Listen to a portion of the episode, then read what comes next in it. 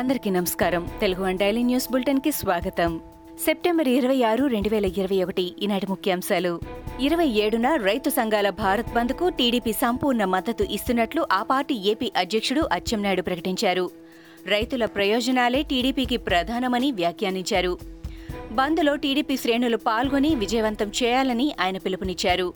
సచివాలయాలను సందర్శిస్తానన్న CM Jagan దమ్ముంటే రైతులతో సమావేశం కావాలని డిమాండ్ చేశారు. ఏపీ కేబినెట్ విస్తరణ అంటూ వార్తలొస్తున్న నేపథ్యంలో విద్యుత్ శాఖ మంత్రి బాలినేని శ్రీనివాసరెడ్డి ఆసక్తికర వ్యాఖ్యలు చేశారు.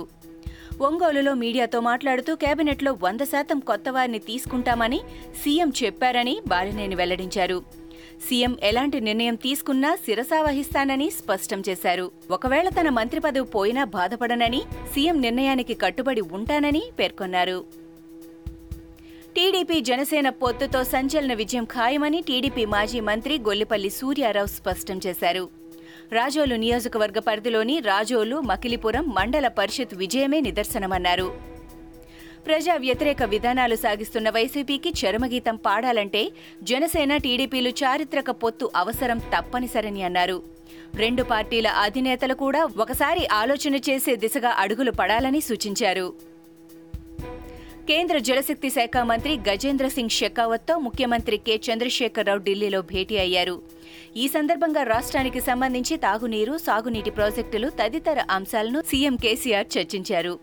సమావేశంలో ఉమ్మడి పాలమూరు జిల్లా ఎమ్మెల్యేలు లక్ష్మారెడ్డి, ఆళ్ల వెంకటేశ్వర్రెడ్డి, రాజేందర్ రెడ్డి తదితరులు ఉన్నారు. బీజేపీ వాళ్లు ఓటుకు రెండు వేలు ఇస్తారు, తెల్లారితే సిలిండర్ ధర మూడు వేలు పెంచి మన వద్ద నుంచే వసూలు చేస్తారని మంత్రి తన్నీరు హరీష్ రావు అన్నారు. శనివారం హరీష్ రావు మీడియాతో మాట్లాడుతూ బీజేపీకి ఓటేస్తే పెంచిన ధరలకు ప్రజలు మద్దతిస్తున్నారని, మంచి నూనె ధర మూడు వందల రూపాయలకు పెంచుతున్నారని అన్నారు. పనిచేసే ప్రభుత్వానికి అండగా ఉండాలని కోరారు. ఎమ్మెల్యే జగ్గారెడ్డి, టీపీసీసీ అధ్యక్షుడు రేవంత్ రెడ్డి మధ్య వివాదం ముగిసింది. ఏఐసీసీ ఇన్ఛార్జి కార్యదర్శులు జోసురాజు, శ్రీనివాస్ కృష్ణన్ జగ్గారెడ్డికి సర్ది చెప్పారు. శుక్రవారం ఘటనపై జగ్గారెడ్డి వివరణ ఇచ్చారు.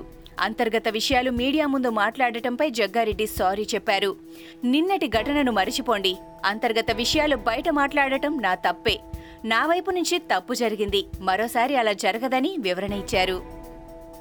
దీపావళి వరకు ఉద్యోగాల నోటిఫికేషన్ ఇవ్వకపోతే మిలియన్ మార్చ్ చేస్తామని ప్రభుత్వానికి బీజేపీ రాష్ట్ర అధ్యక్షుడు బండి సంజయ్ హెచ్చరించారు.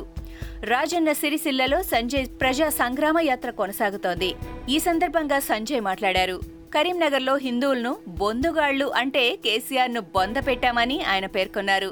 పాస్పోర్ట్ల దందా చేసి కేసీఆర్ చాలా మందిని మోసం చేసిండని ఆయన ఆరోపించారు. గులాబ్ తుఫాను ఆదివారం సాయంత్రం దక్షిణ ఒడిశా, ఉత్తర ఆంధ్రప్రదేశ్లోని తీర ప్రాంతాలను తాకనుందని భారత వాతావరణ శాఖ తెలిపింది. బంగాళాఖాతంలో ఏర్పడిన అల్పపీడనం తీవ్ర వాయుగుండంగా మారిందని అధికారులు తెలిపారు. రాగల పన్నెండు గంటల్లో ఇది మరింత బలపడి తీవ్ర తుఫానుగా మారుతుందని పేర్కొన్నారు. అనంతరం పశ్చిమ దిశగా కదులుతూ ఉత్తర ఆంధ్రప్రదేశ్, దక్షిణ ఒడిశా, విశాఖపట్నం, గోపాల్పూర్ మధ్య కళింగపట్నం వద్ద ఆదివారం సాయంత్రం తీరం దాటుతుందని వివరించారు. శ్రీశైలంలో సామాన్య భక్తుడికి దేవస్థానం మల్లికార్జున స్వామి సుదర్శన భాగ్యం కల్పించింది.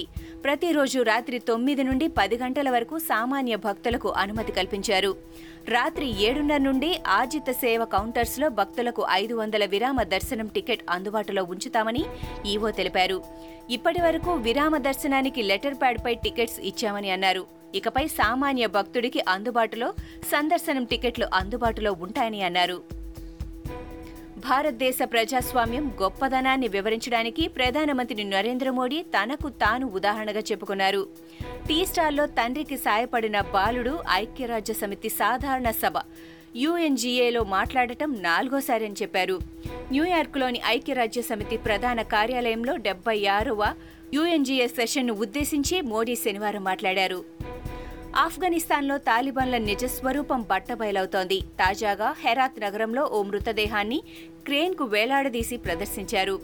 హెరాత్లోని ప్రధాన కూడలిలో తాలిబాన్ల చర్యతో ఆఫ్ఘన్లు తీవ్ర భయాందోళనకు గురయ్యారు. హెరాత్ నగరంలోని వజీర్ అహ్మద్ సిద్దిఖి అనే ఫార్మసీ యజమాని ఈ ఘటనకు ప్రత్యక్ష సాక్షిగా నిలిచాడు. ఇవి ఈనాటి ముఖ్యాంశాలు. మరికొన్ని ముఖ్యాంశాలతో మళ్లీ రేపు కలుద్దాం.